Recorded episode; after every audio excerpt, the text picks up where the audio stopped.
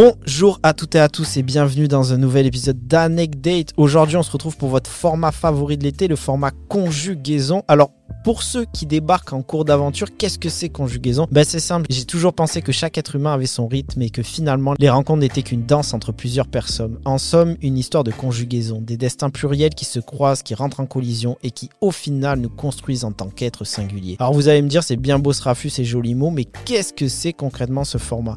Eh ben c'est tout simple, je vais vous dater. Et quand je dis vous, c'est autant mes invités que vous qui écoutez ça.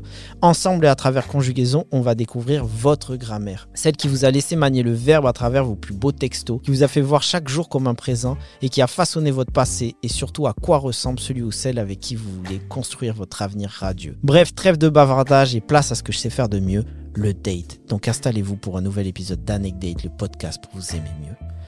Et comment ça va ça va et toi? Ça, fait va, plaisir ça Ça fait longtemps qu'on doit faire ça en vrai. Ouais, c'est vrai, ça fait 2-3 deux, deux, trois mois que tu m'en as parlé déjà. De fou. Euh, ben, pour situer, peut-être on peut se dire où on s'est connus. Tu organises une, euh, avec tes compères une magnifique scène poésie sur Paris qui s'appelle Les Grandes Histoires. Ouais. Et, euh, et j'ai eu la chance de passer plusieurs fois sur euh, leur scène. Vraiment, c'est un lieu. souvent, je parle de safe place et tout. Et une safe place, c'est pas forcément que des lieux où on parle des sujets euh, liés à ce qu'on traite dans Anecdate. Pour le coup, c'est une vraie safe place, les grandes histoires. Et c'est magique à chaque fois de se retrouver là-bas. Euh, alors, avant qu'on commence, j'ai quelques règles à, rappeler. Euh, y a, je dis toujours qu'il y a trois règles principales dans un date. La première, c'est la vérité, l'honnêteté. Donc, il faut jurer de dire la vérité, rien que la vérité. La deuxième, c'est le consentement. S'il y a des questions auxquelles tu veux pas répondre, tu me dis et on n'y répond pas. Et la troisième, c'est la chèvre. Les compliments, faut glisser par là parce que dans un date, c'est important. Donc, on te glissera quelques compliments, notamment sur le magnifique host de la scène des grandes histoires euh, qu'il est. Et, euh, et voilà, et après, euh, je, je dis souvent aux gens, je pense qu'une demi-heure, ça, en une demi-heure, t'as vite cerné si t'arrives à te conjuguer ou, ou non avec quelqu'un. Donc on a une demi-heure devant nous. Au bout de cette demi-heure-là, il y a une, une alarme qui sonnera. Et là, on fera le bilan euh, de, de, de ce date, si tu veux bien. Ok. T'es prêt? bien. Ouais, carrément. Trop cool. Euh, ben, ma première question, c'est toujours la même à tous les invités. C'est est-ce que tu as une, une anecdote à nous raconter, un, un, truc dans ta vie de date qui t'a profondément marqué, tu vois, euh, dont tu te souviens, qui a frappé ta mémoire? Ta mémoire poétique. On rend hommage à Kundera qui est euh, décédé, qui nous a quittés il y a quelques jours d'ailleurs. Ouais. Euh, écoute, j'en ai une qui me vient comme ça. C'est euh, c'est pas la plus glorieuse en plus, euh, parce que moi j'ai été en couple très souvent en fait, enfin très souvent, euh, longtemps. Enfin souvent quand je me suis séparé de quelqu'un, j'ai vite rencontré quelqu'un d'autre et du coup j'ai passé beaucoup de temps en couple, donc j'ai pas fait énormément de dates. Mais il y en a un, il y en a un qui s'est passé. Bah écoute, je vais te le raconter comme ça. et Vas-y, puis, euh, c'est une meuf que j'avais rencontrée euh, dans un bar. euh, j'avais chanté euh, à tue-tête un truc de High School Musical à un moment donné. Elle s'était retournée, elle avait chanté la suite de la chanson. On avait rigolé. On s'était retrouvés assis à côté. On avait discuté, tout ça. Et euh, elle finit par me donner ou me demander mon numéro, je sais plus. On s'écrit un peu pendant une semaine et tout. Puis on décide de se voir. Mais en fait, ça, j'avais oublié cette partie de l'histoire. En fait, elle se, elle me dit à un moment donné que, en fait, elle a un gars, mais que, euh, mais que c'est, elle y est pour rien, mais que c'est moi. Elle s'y attendait pas, nanana, nanana. Et donc moi, au début, j'étais un peu euh, moi je suis enfin euh, moi je suis un peu à l'ancienne sur la Ok. fidélité tu vois genre je fonctionne un peu euh, je suis je suis moi je suis très voilà on est ensemble on va pas voir ailleurs tu vois on est on est ensemble et euh, mais du coup j'étais j'avais jamais été dans la position du, du gars Ouais. extérieur qui se dit ah, je me disais eh, qu'est-ce que je fais? Est-ce que j'y vais? Est-ce que j'y vais pas? Est-ce que j'ai une responsabilité morale Ouais, exactement. Et euh, je t'avoue que j'ai fini par, euh, par dénigrer cette responsabilité morale, tu vois, par, la, par lui, lui me dire que c'était la sienne. Et, et donc, on fait ce date et on se donne rendez-vous dans un bar caché. Euh, tu vois ce que c'est, les bars cachés Tu sais, c'est dans un, le Lavomatique, ça s'appelle, c'est à République. Ah oui, ok, d'accord. Ouais, voilà. Donc tu rentres dans le lavomatique et tout, puis tu pousses une porte derrière une, une machine à laver et tu rentres dans le bar, très mignon et tout. Et euh, on va là-bas. Je passe quelques détails, mais moi, je, comme tu sais toi, mais je circule en gyro-roue, le truc sur une roue là. Et, euh, et en y allant, j'ai un petit accident. Euh, Oh, je glisse sur une plaque à République j'ai le genou un peu en sang et tout. Mais bon, je me dis, moi, j'ai l'air d'un con pour mon date, mais c'est pas grave, j'y vais. et, euh, et le date se passe très bien. Euh, on, on discute et tout. euh, ça commence à devenir un peu. tu sens qu'il y a du désir des deux plane. côtés, tu vois, ouais, voilà, qui plane des deux côtés et tout. On se retrouve dans le fumoir à un moment donné, on commence à s'embrasser et tout. Bon, ça devient, ça devient un peu. Il y a une tension qui arrive, tu vois. Et, euh, et en fait, euh, moi, j'étais quand même un peu gêné euh, par cette histoire du fait qu'elle avait un autre gars, euh, euh, parce que je la sentais du coup. euh, euh, je sentais plein de désirs et en même temps plein de Ouais, trucs de, questionnement. retenue, ouais. Plein de retenue, mais un peu de. Qu'est-ce que je fais? En même temps, elle me le disait, tu vois, elle était très, euh, très entreprenante, mais elle me disait quand même oui, mais faut pas, tout ça. Et donc moi, j'étais un peu là en mode ah, qu'est-ce que, Ouais, qu'est-ce que je fais? Qu'est-ce que je fais? Et euh, et là, elle me dit un truc euh, très euh, que j'ai trouvé très bizarre. Euh, elle me dit si tu me payes un verre, je dors chez toi jeudi prochain, un truc comme ça, ou, mardi prochain. Je lui dis, je lui dis quoi? Je lui dis alors écoute-moi bien, je vais, c'est très simple, je vais, je vais payer mes consos, tu vas payer tes consos. Et ensuite, si tu as envie de dormir chez moi euh, mardi, enfin, on rediscutera, tu vois. Mais il est hors de question qu'on fasse un espèce de deal euh, Ouais, là-dessus. Et donc, euh, elle rigole. Et, et au final, on... le, le temps passe. Et c'était ça, c'était un vendredi soir. Et moi, à l'époque, je travaillais dans un escape game le samedi. Et je faisais 9h30, 23h30, sans pause, toute la journée. Donc, vraiment, pour moi, ce date, c'était genre, on se voit. Et il n'y a pas de.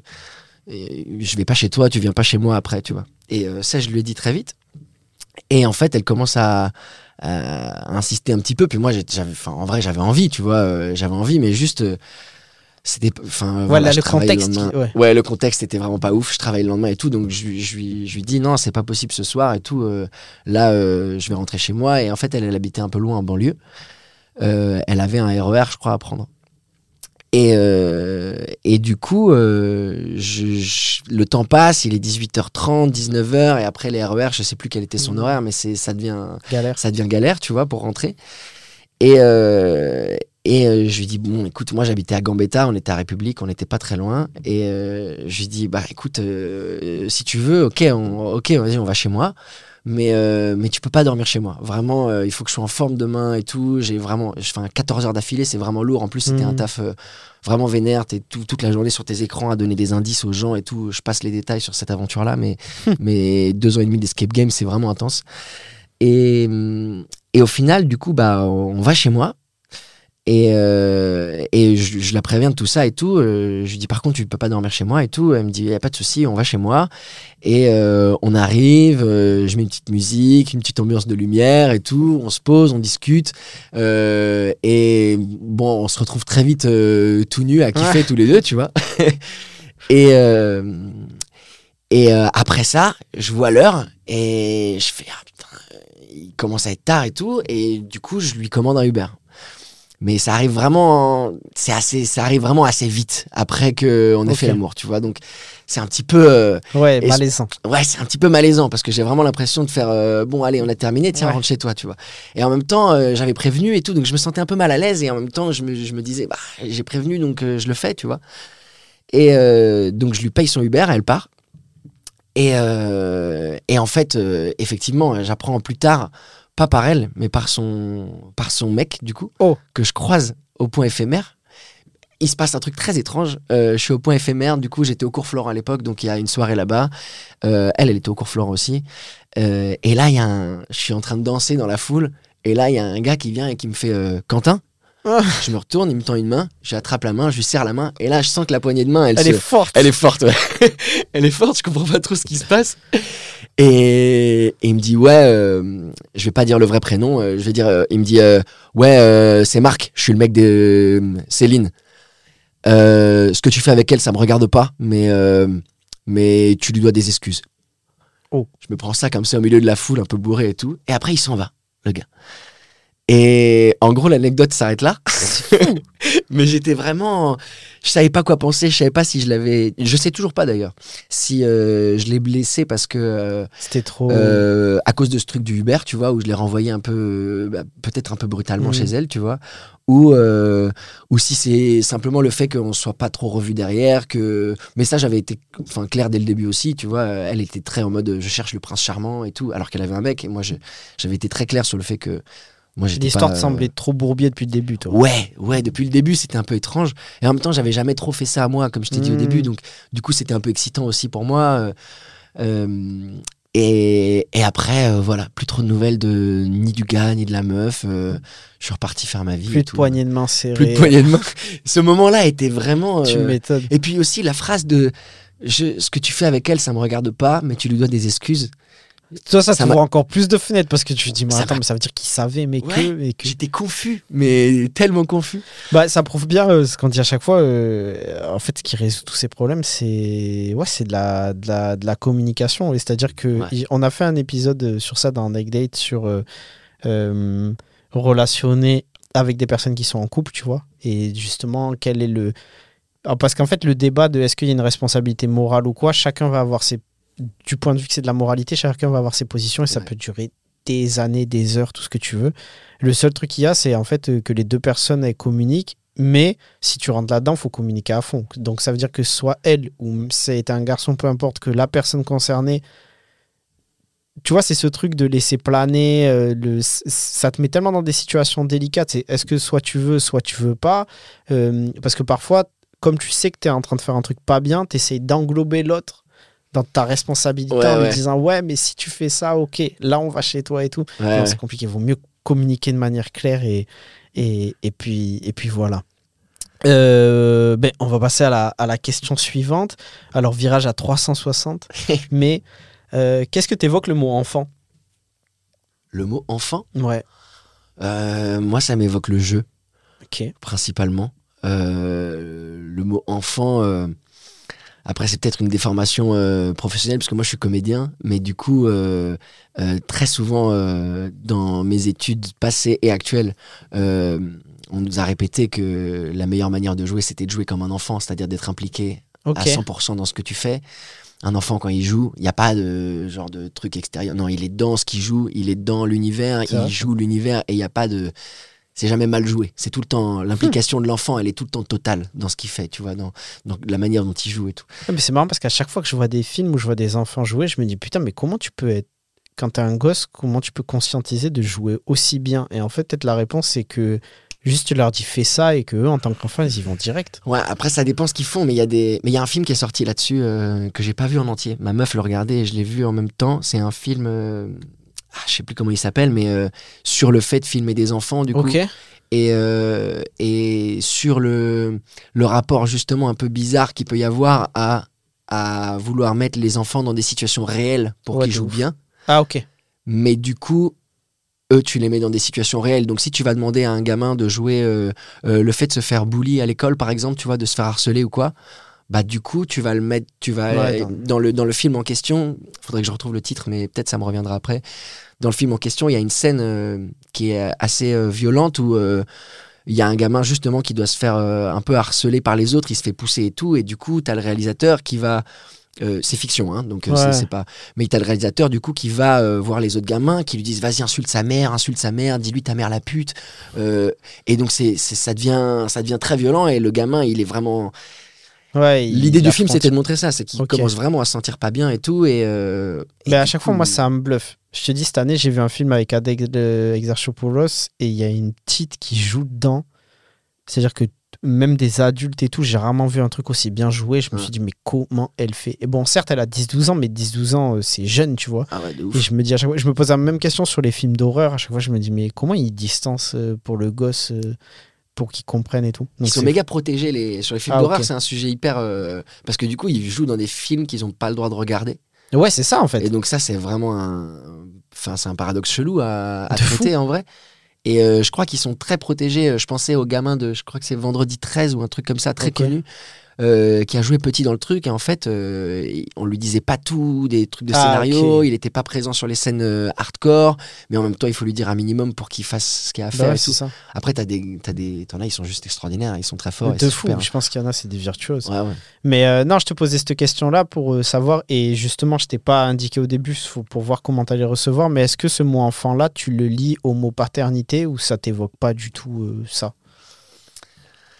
Euh, c'est marrant On parce pense que souvent la question aux femmes, mais rarement aux garçons, tu vois. ouais c'est Et vrai comment tu te ressens vis-à-vis de ça, ce truc de paternité? C'est un truc où t'es. C'est pas du tout présent chez toi, ça l'est? Euh, si, euh, si, si, c'est hyper présent chez moi. C'est un truc. euh, J'en ai parlé tout le week-end d'ailleurs avec ma meuf et avec un couple de potes. Mais le mot enfant m'a pas évoqué ça tout de suite parce que je, je sais pas, je l'ai identifié plus à un truc intérieur d'abord.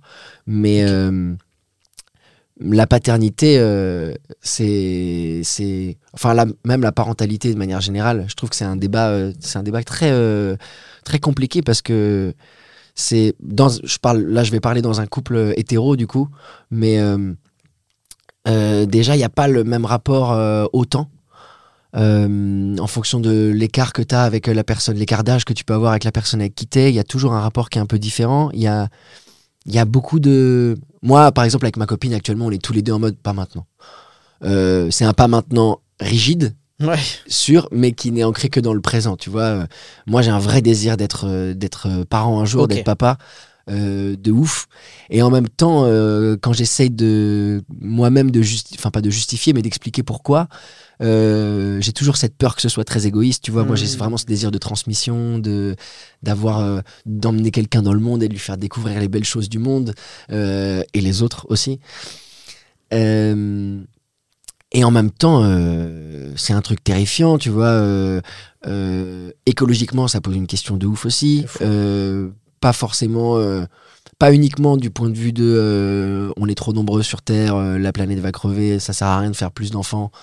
Même si ça c'est déjà factuellement juste, mais il y a aussi le est-ce que euh, est-ce que je vais lui mettre cette que tu lui- Ouais, ouais, exactement. Ce que tu allais dire, l'avenir que tu lui réserves, quoi. Est-ce que euh, là, on parle de de plus en plus, tu vois, de même pas notre génération, la génération d'après, qui porte sur ses épaules une espèce de responsabilité euh, face au changement climatique, enfin, au- au- à la catastrophe qui qui est déjà en train de nous tomber dessus, mais qu'on ignore parce qu'elle est un peu lente entre guillemets. Et, euh, et du coup, ça pose plein de questions éthiques euh, qui, sont, qui sont difficiles à résoudre. Et, et puis, il y a aussi. euh, c'est un choix que tu fais pas tout seul, quoi. Donc, en fait, Ouais, euh, si tu attends pile poil d'être prêt, euh, c'est une pote qui m'a dit ça du coup hier c'est euh, si tu réfléchis trop, tu fais jamais d'enfant. Dans le sens où, effectivement, si tu attends d'être prêt, tu vois, moi actuellement, je suis étudiant, enfin, je suis retourné à- l'école, donc clairement, il y a toute la question de la stabilité financière et tout. Bah, Et- Mon meilleur pote, quand il a eu ses premiers enfants, il m'a dit, euh, je m'en souviens toujours, on était dans son appart là, et du coup, je viens et je viens avec la question en lui disant, bah alors, c'était, c'était préparé et tout. Il m'a dit, Euh, ça c'est des conneries. Il m'a dit, tu peux, tu peux, moi aussi, je pensais que j'étais dans ça, je voulais attendre une situation Ouais. quoi. Il y a un jour, euh, t'as t'as pas besoin d'être préparé. En gros, il essayait de m'expliquer euh, si t'es pas le dernier des euh, je sais pas des, des teubés euh, pour être gentil il m'a dit euh, tu quand t'as un enfant tu te rends compte de la responsabilité que c'est et il y a un truc qui vient en toi où tu te tu te stabilises tu vas la trouver la stabilité Ouais. tu vois grosso modo mais euh, mais mais ouais il, il était un peu sur le même cheval que ta pote en mode si tu te poses trop de questions t'avances pas en fait Eh ouais. Eh ouais. donc euh, mais non mais archi intéressant donc t'as ce désir là mais beaucoup de questions qui qui, qui t'habitent quoi Ouais, en fait, moi, j'ai peur. Je crois, j'ai peur de jamais me sentir prêt. Tu vois, de, j'ai, peur d'être toujours dans cet état-là. Tu vois, d'être toujours comme maintenant. Parce que là, je- bon, j'ai 27 ans, je me dis c'est ok. Euh, ma meuf a deux ans de plus que moi. Euh, j'ai, je me dis, putain, dans, dans 10 ans, si je me dis encore euh, juste pas Ouais. maintenant, sans, sans aucune projection d'avenir, à un moment donné, il va falloir se décider, tu vois. Mais cette peur-là, elle vient jamais remettre en cause le fait que t'en veux. Parce que moi, tu vois, j'ai pu avoir des. Il y a eu des moments où mon souhait d'être papa était très fort. Moi, je voulais même être. euh, C'était ancré à un moment donné, je disais que je voulais être papa seul, tu vois. Pour différentes raisons et tout. J'ai fait un épisode sur ça. Euh, c'est pour ça que ça m'a ça, ça m'a fait écho quand t'as dit euh, c'est pas quelque chose qui se fait tout seul. Moi, j'avais une autre vision du truc. Euh, et en fait, je suis passé tellement par des messages, par des messages, pardon, par des montagnes de, de, de réflexion qu'à un moment donné, ça a même atteint, je me suis dit, ah mais attends, est-ce que je veux vraiment un gosse? Mm. Et par rapport aussi à toutes les problématiques que tu as citées plus haut, ou est-ce que c'est un truc que je cultive parce qu'on me l'a mis dans la tête et qu'un jour ce désir de transmission là Ouais. et tout? Est-ce que juste être tonton, ça me va pas? Tu vois, à un moment donné, c'est venu questionner même ma, ma- ma volonté d'en avoir. Toi, ça, ça bouge pas, t'es sûr que t'en veux? C'est c'est pas inébranlable non plus. Ok, en vrai, c'est les questions qui reviennent. J'arrive toujours à. Enfin, en fait, intellectuellement, mon avis change, mais Mm. j'ai toujours ce, ce désir-là. Il a jamais bougé, tu vois. Mais euh, enfin, il a jamais bougé. Il a même grandi parce que quand j'étais petit, je m'en foutais. Et puis, au fur et à mesure, euh, petit à petit, euh, en arrivant à la vingtaine et en grandissant et en ayant un autre regard sur l'enfance, parce que du coup, t'en fais plus partie. Donc, tu, ton regard change vers vers les enfants. Euh, mais c'est plutôt intellectuellement que tu il y a tellement de trucs qui se qui, se- qui se chevauchent ouais. ouais, donc ça bouge mais au final euh, j'ai toujours ce désir là mais tu vois pareil le sujet de l'adoption c'est aussi pourquoi est-ce que si j'ai envie d'avoir un enfant si j'ai envie de transmettre pourquoi est-ce que j'adopterais pas? Alors que du coup il y a cette espèce de désir de non mais je veux que ce soit le mien Ouais, tu vois il y a un- ce truc là qui est un peu bizarre où intellectuellement tu te dis ouais mais ça c'est quoi? C'est que de l'ego on s'en fout c'est parce que tu veux De quoi? qu'il ait qu'il ait tes gènes qu'il ait tes yeux qu'il ait ton nez enfin j'en sais rien tu vois? Euh, alors que on s'en fout tu vois Mais je trouve ça déjà archi positif qu'on ait. Je pense que c'est une question générationnelle qu'on puisse se poser ces questions, tu vois, où j'ai l'impression que peut-être euh, au-dessus de nous, il, il, s'en posait moins, c'était fait de plus automatique. Déjà, je trouve que ça peut être que, que positif qu'on se pose ces questions-là. Et ça m'amène à ma prochaine question parce que tu m'as dit. euh, quand on avait parlé enfant, et tu m'as dit le premier truc que tu as projeté, c'était d'abord un truc très enfant en soi, etc. Ouais. Et du coup, ma prochaine question, c'est quel, est, quel a été le moment fort de ta vie relationnelle? Alors peut-être ça pas, c'est pas lié à l'enfant en toi, tu vois, mais euh, là aujourd'hui, euh, euh, si bah tu te retrouves en date avec quelqu'un et que la personne elle te demande pour te connaître, tu vois, pour que j'apprenne à, à connaître Quentin et comment il se projette vis-à-vis de l'amour, est-ce qu'il y a eu un moment fort de ta vie relationnelle qui l'a, qui l'a marqué et qui a été euh, ultra central?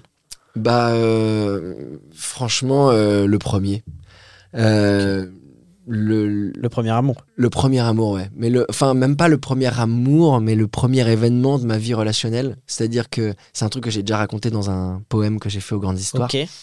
Euh, mais euh, je pense que ça m'a donné effectivement le ton pour, pour toute ma vie derrière. Enfin, jusque-là en tout cas. Mais euh, moi, la première fois que je tombe amoureux, j'avais 4 ans. J'étais en maternelle. Ok. Et en fait, j'ai vécu un coup de foudre. Vraiment.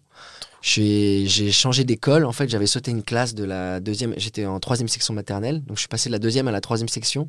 Parce que j'avais tanné ma mère pour qu'elle m'apprenne à lire. Du coup, elle m'avait appris à lire avant de rentrer au CP. C'est Et- fou. La curiosité qui Ouais, te caractérise. J'étais trop curieux. Et du coup, l'école dans laquelle j'étais, ils voulaient pas me faire sauter de classe. Enfin, Moi, je m'en foutais. Enfin, moi, je, je me souviens pas de façon de ça, mais Ouais.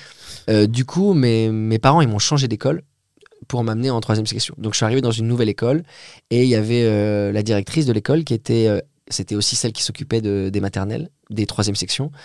Du coup, qui avait mis toute la classe en rang comme ça. Euh, alignée devant moi pour accueillir le nouvel élève parce que je suis arrivé au mois de février, un truc comme ça. Oh la pression. Et- que ça. Moi j'étais tout timide. Si tu me mets, euh, je dois arriver face à une classe, je me serais Ah ouais. liquéfié. Mais vaut mieux, heureusement que ça m'est arrivé à cet âge-là, parce que je pense, tu vois, à 8-9 ans, quand t'as beaucoup plus conscience du regard des autres et tout, Ah oui, ouais. encore plus compliqué. Là, Ouais, j'étais vraiment tout petit, j'avais 4 ans, donc du coup, il y a un peu un truc où tu vas où on t'emmène aussi, Ouais. tu vois. Et tu, tu trouves le moyen de kiffer euh, quoi qu'il arrive. Et donc, j'arrive, et il y a toute ma classe qui m'attend en rang comme ça, et je la balaye du regard, et là, je tombe sur une meuf, Caroline, et vraiment, je tombe amoureux. Tombe amoureux, euh, coup de foudre, vraiment, d'un coup, il y a eu un, il y a, y a eu des bulles qui sont, qui ont C'est commencé à- on, sait- on conscientise pas ce que c'est l'amour à cet âge-là, Ouais. mais tu sais que ça qu'il y a un truc qui se passe en fait. Ouais, ouais, ouais. Et, et c'est resté. Je suis resté euh, amoureux d'elle pendant 10 ans à peu près. Ah ouais. Ouais, on était dans, le même, dans la même école jusqu'en CM2. Euh, ensuite, on s'est retrouvés dans le même collège, de la sixième à la troisième. Euh, c'est une fille avec qui je. On n'a plus trop de contact, mais euh, on pourrait se parler. Tu vois, elle devait venir euh, en 2020 à Paris pour voir un, J'ai envie d'organiser ça dans un spectacle. Ouais. mais on pourrait se parler parce qu'on est resté en bon terme derrière, on est devenus potes et tout. Mais euh, pendant, pendant 10 ans, je lui écrivais des cartes postales et tout. Ah ouais. Je lui écrivais des petites lettres. Je, je- je lui disais, je savais déjà qu'on serait dans le même collège parce que nos grands frères, ils étaient dans le même collège. Ok.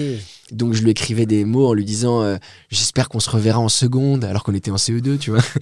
Et, et ça a vraiment marqué ma vie parce que, bah parce que j'ai commencé en fait euh, parce que j'ai été amoureux pendant 10 ans tout, Ok. tout petit. Et euh, et en fait euh, elle a jamais voulu de moi mais j'en garde que des souvenirs ultra positifs. Tu vois c'est un peu bizarre Tu vraiment... regardes pas un sentiment de rejet? non. Je, je- Ah, sinon j'aurais abandonné à un moment donné Ouais, tu vois je pense. Je, je- enfin, rétrospectivement je sais plus trop ce que je pensais à ce moment-là. Je me souviens juste de ce sentiment qui était hyper fort et je la voyais tous les jours à l'école et tout euh, Être fasciné, il y avait un truc de fascination? Ouais, euh, il y avait une fascination, il y avait un truc de vraiment de l'amour quoi. Je voulais être avec elle, je voulais passer du temps avec elle. Et, et je me souviens plus très bien, mais je crois que j'ai été invité à ses anniversaires. Moi, je l'invitais évidemment à mes Ouais. anniversaires et tout, mais en même temps, euh, tu vois, c'est un- c'est une conversation que j'adorerais avoir avec elle aujourd'hui. De genre, est-ce que tu saurais me dire On va le faire dans c'est quoi, c'est quoi que tu pensais à l'époque, tu vois? Qu'est-ce que, comment tu te sentais? Est-ce que Et qu'est-ce qui a survécu euh, entre euh, Quentin, le petit garçon, qui de sa vision de l'amour, de ce qu'il sentait, ce que c'était d'être amoureux, ou à aujourd'hui, si tu es amoureux, si tu l'as été en, tant qu'adulte, quel est le point commun? Est-ce que c'est ce sentiment de fascination Tu as toujours besoin d'être fasciné quand tu es amoureux de quelqu'un Ou c'est autre chose? Hmm, ça s'est passé, la fascination, parce que euh, je pense qu'il y a plein de. Enfin, j'ai découvert d'ailleurs qu'il y, a y des penchants. Enfin, ça pouvait t'amener dans des endroits assez sombres aussi, De quand t'es pas avec la bonne personne ou quand, ou quand tu t'oublies euh, pour diverses raisons. Et euh, ce qui est resté, euh, ce qui est resté, c'est plutôt le, le fait d'y aller à 100%. Tu vois, peu importe que ça marche, que ça marche pas. Enfin, si ça marche pas, tu, pardon, si ça marche pas, tu verras bien. Mais, mais de pas trop se poser de questions, de pas se laisser. Euh, je pense que c'est ce qui est resté de cette, euh, cette persévérance. Tu vois, de bon, s'il y a un truc qui va pas, on en discute. S'il y a un truc qui marche pas, on, on essaye de faire en sorte que ça marche. Tu vois, mais d'essayer à tout prix. de, de cultiver le, truc jusqu'au bout. Ouais. euh, et après, la fascination, euh, c'est un truc que j'ai gardé pendant un temps. Et ensuite, euh, je suis sorti avec une fille pendant deux ans et demi avec qui ça s'est très mal passé. C'est ma pire relation où j'étais vraiment fasciné. Mais euh, à un point, j'étais en admiration totale. J'étais fou amoureux. Et du coup, euh, je, laissais tout se passer, je laissais tout passer. Ouais. Je me remettais énormément en question dès qu'il y avait des, des problèmes. Et, euh, et en fait, trop. Et des fois, je finissais par m'excuser d'un truc où, en fait, j'avais rien fait de mal, tu vois. Et sauf que du coup, quand tu t'excuses d'un truc que t'as fait alors que c'est l'autre personne qui a fait un truc qu'il fallait pas, du coup, tu. un gap. euh, Ouais, du coup, pour les deux, en fait, t'acceptes un truc que tu devrais pas accepter et en fait, tu franchis des Limite. étapes, des étapes, des étapes et tu te retrouves à un endroit à un moment donné où tu sais pas trop comment t'es arrivé là. Et en fait, si t'as personne pour t'éclairer, tu te rends même pas compte que t'es à un endroit où tu devrais pas être De et où fou. t'acceptes des trucs que tu devrais pas accepter et tu écho. te fais humilier sans savoir quoi. Ça me fait écho. Ouais. Euh, tu as parlé d'entièreté, le fait d'être à 100% ou quoi. Bon, du coup, ma, ma question va être un petit peu orientée, mais j'aime bien demander aux gens s'ils devaient garder un seul mot à leur propos, ce serait quoi? Un seul mot Ouais. sur ce qui me caractérise. Ouais, à ton propos. Je cherche un mot, euh, j'ai un mot qui me vient en tête, mais je cherche un mot un peu moins cartésien, mais j'aurais dit la persévérance. Ok. Parce que c'est un mot qui me caractérise à la fois dans la vie et dans mes relations aussi. Enfin, qui me caractérise tout court. Du coup. euh, euh, Ouais, c'est marrant parce que moi, qu- quand en fait, c'est pour ça que je disais la question orientée, parce que quand tu as parlé d'entièreté, moi, c'est le du peu qu'on se connaît, c'est le mot qui jaillit de toi, je trouve. Ah ouais. Alors, est-ce que ça va avec persévérance? Je pense, tu vois, mais c'est ce truc de. On dirait qu'il n'y a pas de. Il y a pas de 99%. Mm. C'est 100 ou 110, tu vois, mais il n'y a pas de 99. Ah, mais ça fait plaisir ça. Déjà ça fait plaisir parce que je me dis bon je me je me vois pas complètement différemment de comment les autres me voient. Tu vois je me dis Ouais, ok, il y a un- Ok. C'est sur la continuité. c'est toujours euh, on a souvent l'impression on, a l'impression qu'on se connaît soi-même mais des fois on est surpris par le regard des C'est autres fou. et du coup ça fait plaisir des fois quand tu te dis ok je pensais que j'étais comme ça enfin j'ai l'impression d'agir de cette manière là et c'est ce- effectivement ce que je renvoie c'est cool. Et à contrario, parfois en amour, tu tombes aussi sur des personnes qui te voient d'une manière et toi, tu pensais qu'il y avait que toi chez toi quand tu étais tout seul à, Ouais. à 4 heures du matin qui savait ça de toi. Ouais. Et là, il y a quelqu'un qui va mettre le doigt dessus. C'est ça aussi, je trouve, qui est intéressant euh, avec l'amour. Mais du coup, persévérance, tu me disais. Ouais. Ouais, persévérance. euh, moi, je me souviens d'avoir été très inspiré quand j'étais plus, plus petit euh, des, des images, des, des interviews des couples de vieux, tu sais, qui disaient, euh, qui disaient, bah en fait, euh, on leur disait, mais comment vous faites et tout, parce qu'on était en train, en plein dans le boom euh, Mhm. d'arrivée de Tinder et tout, euh, de, de toutes les applis maintenant qui sont, il y en a une multitude. Et de- donc de ces, ces couples de personnes âgées qui disaient bah nous voilà quand il y a quelque chose qui se casse euh, on le répare on jette pas tu vois cette fameuse phrase euh, qui est connue maintenant mais et, euh, et je trouvais ça toujours très beau et tout et en même temps ça veut pas dire que il faut s'accrocher à tout prix De fou. Euh, Parce qu'il y avait aussi bah, un dictat parfois dans les autres générations de pas savoir s'en aller, tu vois. Ouais. Donc, euh, Ouais, qui vient de très loin en plus. euh, Enfin, parce que, déjà les gens qui choisissaient pas avec qui ils se mariaient et tout, du coup déjà t'avais pas l'option de t'en aller. Moi, ma grand-mère, elle s'est, elle s'est mariée avec un militaire et elle a divorcé au bout de très peu de temps. je crois au bout de, enfin non, au bout de 10 ans, elle a divorcé. Elle a eu deux enfants avec lui, ma mère et son frère du coup. Et, euh, et elle s'est fait renier par sa famille pour ça. Tu vois, à cause personne du l'a aidé. divorce. Bah parce, qu'elle Ah ouais. parce que déjà, elle divorçait. Euh, et en plus, elle divorçait d'un militaire. Donc le militaire, c'est le prestige, tout ce que tu veux. À l'époque, en plus, c'était vraiment... euh, donc vraiment, c'était une erreur monumentale. Enfin, c'était vraiment le truc à pas faire. Et euh, elle, elle a dit, vas-y, moi j'en ai rien à foutre, c'est un connard, je me casse. Et elle s'est barrée avec ses deux enfants, lui il s'est barré, il payait pas la pension alimentaire, elle s'est démerdée et tout. Donc moi j'ai évidemment beaucoup d'admiration pour, pour ma grand-mère. Et parce qu'en plus, du coup, elle a transmis d'une certaine manière euh, Une des, persévérance. des valeurs comme ça, ouais, des valeurs comme ça à, à ses enfants et à ma mère, du coup. Donc, euh, je sais plus où j'en étais. Non, mais, Mais, c'était euh, passionnant, mais tu me disais de. de, de ça te fascinait le côté, euh, les gens disaient euh, on répare plutôt qu'on casse. Ouais. Et moi, ça me fait écho parce que j'ai l'impression que oui, donc il y a cette phrase qui, qui est pas mal devenue un peu générique, qu'on Ouais. ressort souvent. Et en fait, je pense que. Bah, je suis allé, je vais proposer une nouvelle image plutôt que de dire on, on répare plutôt qu'on casse. C'est juste être dans des. avoir une vision de- des relations et de l'amour, de se dire que s'il y a quelque chose qui fane, déjà avant que ça fane, on peut le rattraper, tu sais, une, ça se revitalise une fleur. Et même si ça, ça se fane, peut-être qu'avec la même personne, tu peux faire pousser autre chose en termes de relation dans ton jardin. Ouais. Et après, comme c'est un jardin, tu as, le choix aussi tu- de, de le quitter, tu vois, mais, mais d'être plus dans cette vision-là, tu vois, pas non plus en mode ça se casse, il faut à tout prix réparer pour pas tomber dans les, Ouais. Dans les failles euh, qu'on citait avant sur les sur, sur les- l'ancienne génération. Euh, Ah, je suis trop d'accord. Et en même temps, ça me fait penser à un... En même temps, euh, je sais, je sais pas pour toi, mais euh, moi j'ai besoin, quand, je suis, quand je suis dans une relation et que globalement ça se passe bien, tu vois, quand je suis pas au tout début à la construction ou quand vraiment tu es avec quelqu'un et que tu te dis, ok, euh, j'ai envie de- d'être avec cette personne aujourd'hui et je pense que je vais encore avoir envie d'être avec elle demain, tu vois. Euh, moi j'ai besoin de, de la, la croyance d'une stabilité. Tu vois, j'ai besoin que euh, j'ai besoin de, de me dire que euh, il faut pas que je doute, que je remette tout en Mhm. question en un instant. ah non, et c'est- suis- Et c'est des c'est des hum, c'est des embrouilles en quelque sorte que j'ai souvent eu avec différentes meufs avec qui j'ai été, tu vois. Ah. non. c'est la fin de notre date, mais on va. On Ouah. va on Je va- veux continuer ce date. Bien entendu, bien entendu, moi aussi.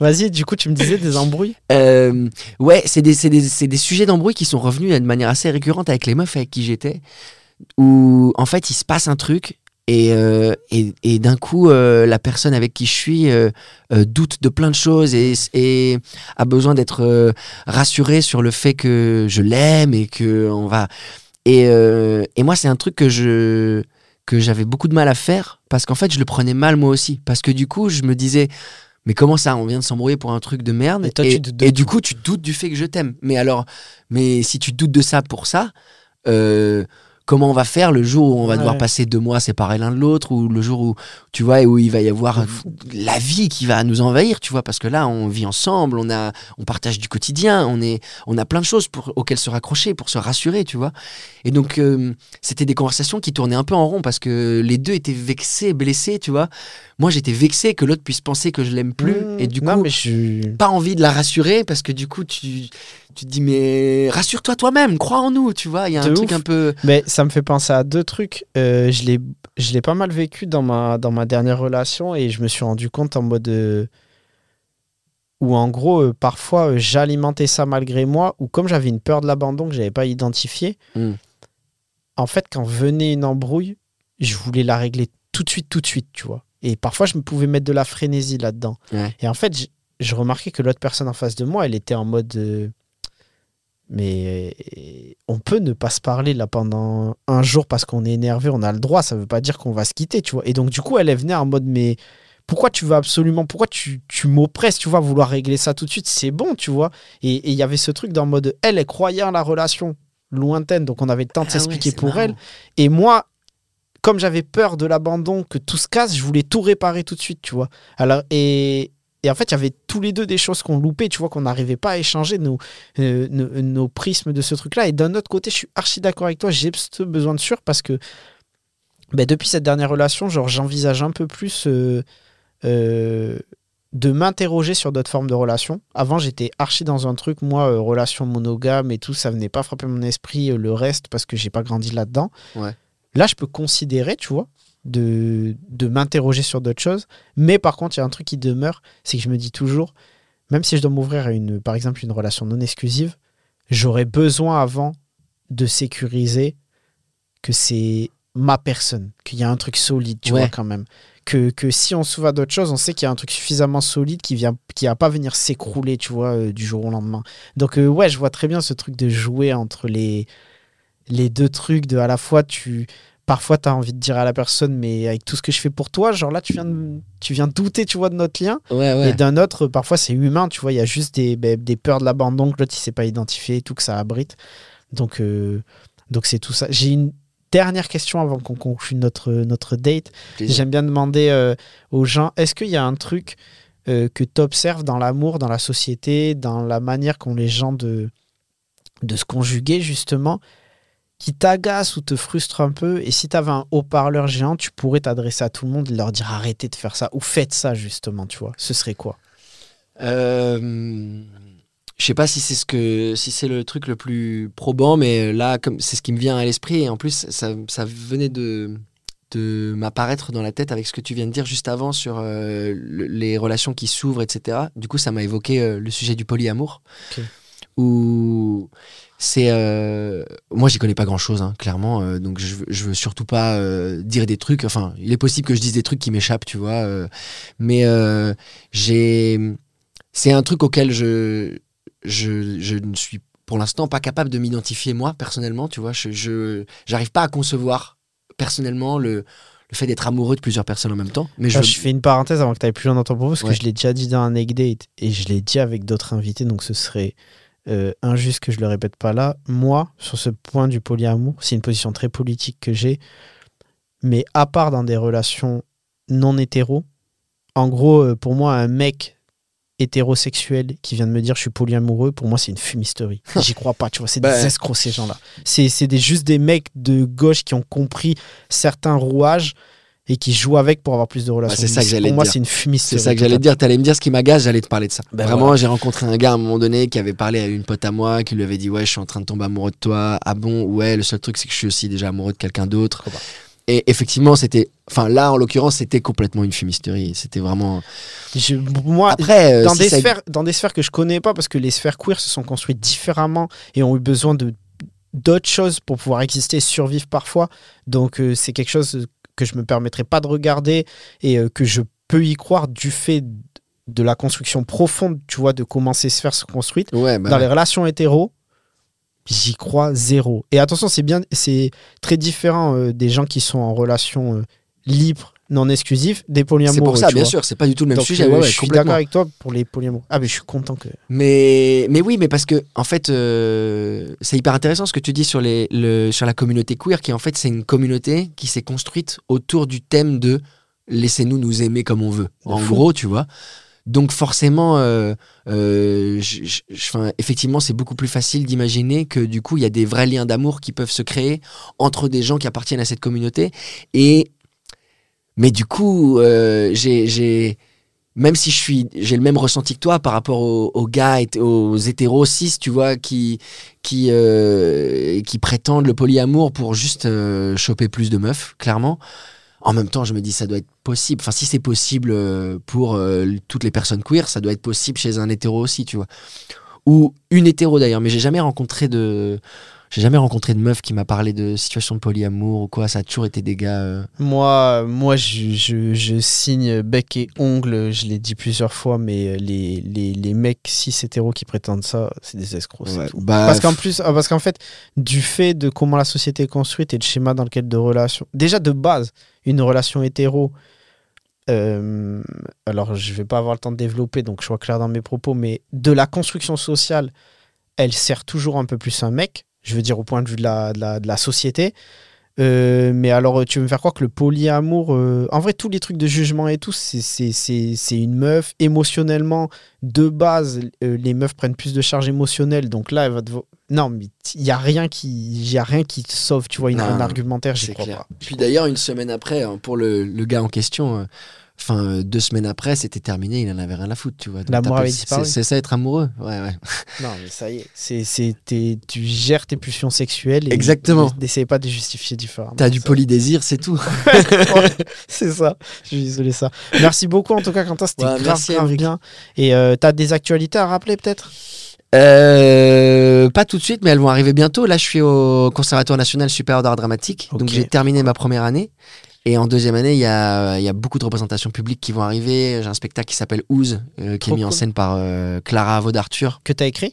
Non, qui est une pièce d'un auteur contemporain uruguayen formidable qui s'appelle Gabriel Calderon. Et d'ailleurs, euh, c'est pas fait exprès, mais c'est une pièce qui parle beaucoup. euh, euh, ça parle de religion, mais ça parle aussi du rapport à la féminité, la masculinité, la transidentité, cool.